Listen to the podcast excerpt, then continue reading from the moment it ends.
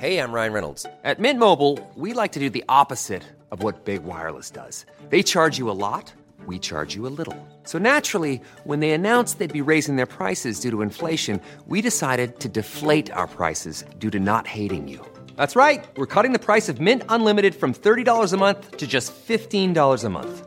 Give it a try at mintmobile.com slash switch. $45 upfront for three months plus taxes and fees. Promo for new customers for limited time. Unlimited more than 40 gigabytes per month. Slows. Full terms at mintmobile.com. He kōna i purangi tēnei nā te reo irirangi o Aotearoa. Piki mai kake mai, I'm Alison Ballance and welcome to this Our Changing World podcast from RNZ. 17-year-old Christchurch school student Thomas James has won the Prime Minister's 2019 Future Scientist Prize. Thomas is a Year 13 student at Burnside High School and he has designed Wheelie Drive, which I've also heard called BinBot, which is a robot to take your wheelie bin out to the curb. Congratulations, Thomas. When you started this project, did you have any idea it was going to end up with a Prime Minister's Science Prize? No, not really. I started off the project kind of just trying to help out and try solve a problem in the community and had no idea that it could come this far. Did you have anyone particular in mind or did you just notice people struggling with those big wheelie bins? It kind of started off as a project to help my elderly neighbour who was struggling to take her bins out to the curbside to the point that her doctor told her that she shouldn't be taking them out because there's too much of a risk of her falling. And my grandparents who don't use their wheelie bins at their house because it's too much of an inconvenience to take it down their long driveway because they live on a farm. And they also own a bach and they don't use their wheelie bin at the bach because there's no one there to bring it back in once they leave. So it's kind of all these kind of things kind of floating around in my mind, and then you start doing a bit of research and talking to some people out there, talk to people at Age Concern, and they said this is a real problem that they face. So that's kind of where the idea kind of came from, yeah. So you better tell us exactly what is this thing that you've designed and what does it do? You've given us some hints there, so tell Yeah. it, describe what it does. I've created a robot that autonomously takes your wheelie bins out to the curbside for you. And you don't need to be involved, it'll just do it on its own? Yeah. So the idea is that uh, no matter your situation, it will just take it out for you. So it, you can set it up on a timer if that's going to be what's most convenient for you. You can set it up to so you can set it off from your smartphone if you forget to take your bins out or whatever's going to suit your situation. So this is something you obviously wanted to work with existing bin collection methods. Absolutely. There's no point in creating a robot that people can't use. So when you started looking into this, is there anything else like this out there? What I first found when I started on the project wasn't much. There's existing services that councils provide, so you can apply for assistance in taking your bin out. And there's a putback program that I found in the Coromandel where you you can pay for your bin to be taken back up to your house, but it's cost for the council and it's not widely accessible. So there's kind of looking into the technology route. There wasn't much available when I started, but later on there was a guy in the US, no, UK, US, I can't quite remember actually. Um, he's created a system which does a similar similar thing to what I, my one does, except he's had to make his own bin pretty much. so existing systems require modification to the bin, which is quite a large expense and something that, uh, talking to waste management, they wanted to avoid. So would you have described yourself as a technology geek before you started this project? Well, I have been doing projects like this for a while now, and it is a bit of a passion of mine.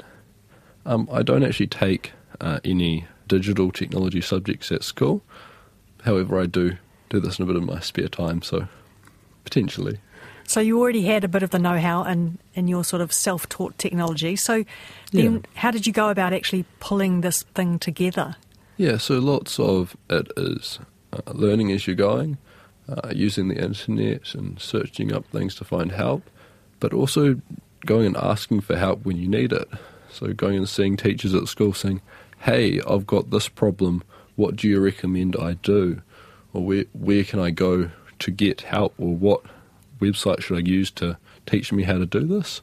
And it's just that asking people where to help and then doing the research and putting the time in yourself to learn what you need to to learn to be able to do it.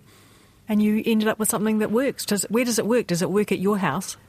Yeah, so the idea is that the route is programmed in based on the user's driveway, and once it's set up, the first time it gets saved onto a SD card and that gets put into the robot, and the robot can follow that route wherever.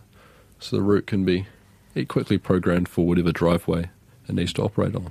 And is this an all terrain vehicle? Because I'm thinking if your grandparents live on a farm, they likely will have a long gravel driveway, for example. So would it work on gravel? Yeah, so they do have a long gravel driveway, which is one of the uh, inconveniences with a, using your wheelie bins.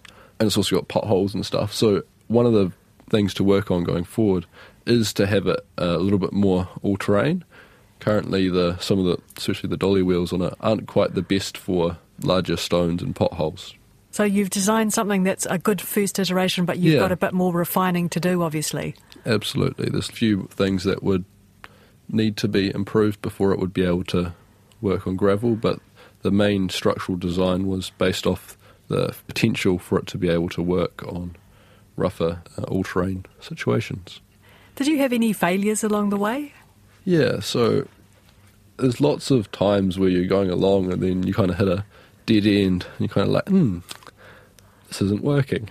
Have to rethink. So, especially with the navigation, uh, trying to find a way of reliably navigating the robot and the wheelie bin to get to the curbside and with enough accuracy that the bin ends up on the curb because you've got a little bit of leeway but not too much leeway in terms of where the bin needs to end up because it can't be like two meters back from the road and it can't be in the middle of the road so it kind of has to work so there's lots of ideas that I had to I threw around and I'd start start moving along and then you kind of hit a dead end like oh this isn't working But overall, you enjoyed the process? yeah, it was a great process.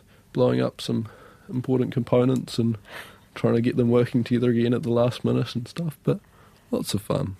And where are you going to take the wheelie bin thing? Are you going to keep working away at it, or are you going to give it to someone else to develop? What's the story with that?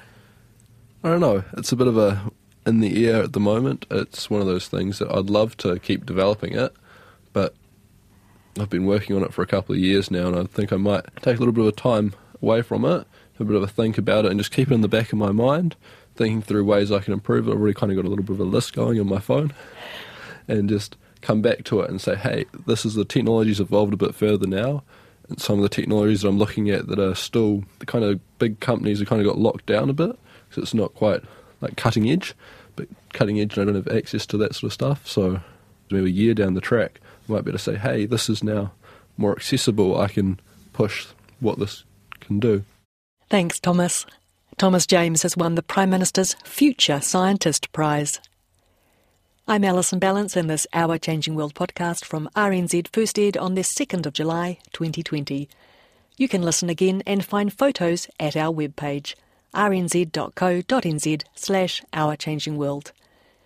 We have a free weekly email newsletter. It's very easy to subscribe to and you can find the link at the bottom of the webpage.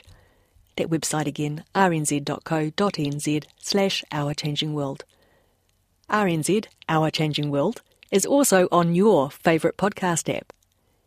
If you'd like to get in touch or follow along, we're on Facebook and Twitter as RNZ Science. In the meantime, many thanks for your company. Stay safe and catch you next time. Kia pai tō rā. Botox Cosmetic, out of botulinum toxin A, FDA approved for over 20 years. So, talk to your specialist to see if Botox Cosmetic is right for you. For full prescribing information, including boxed warning, visit BotoxCosmetic.com or call 877-351-0300. Remember to ask for Botox Cosmetic by name. To see for yourself and learn more, visit BotoxCosmetic.com. That's BotoxCosmetic.com.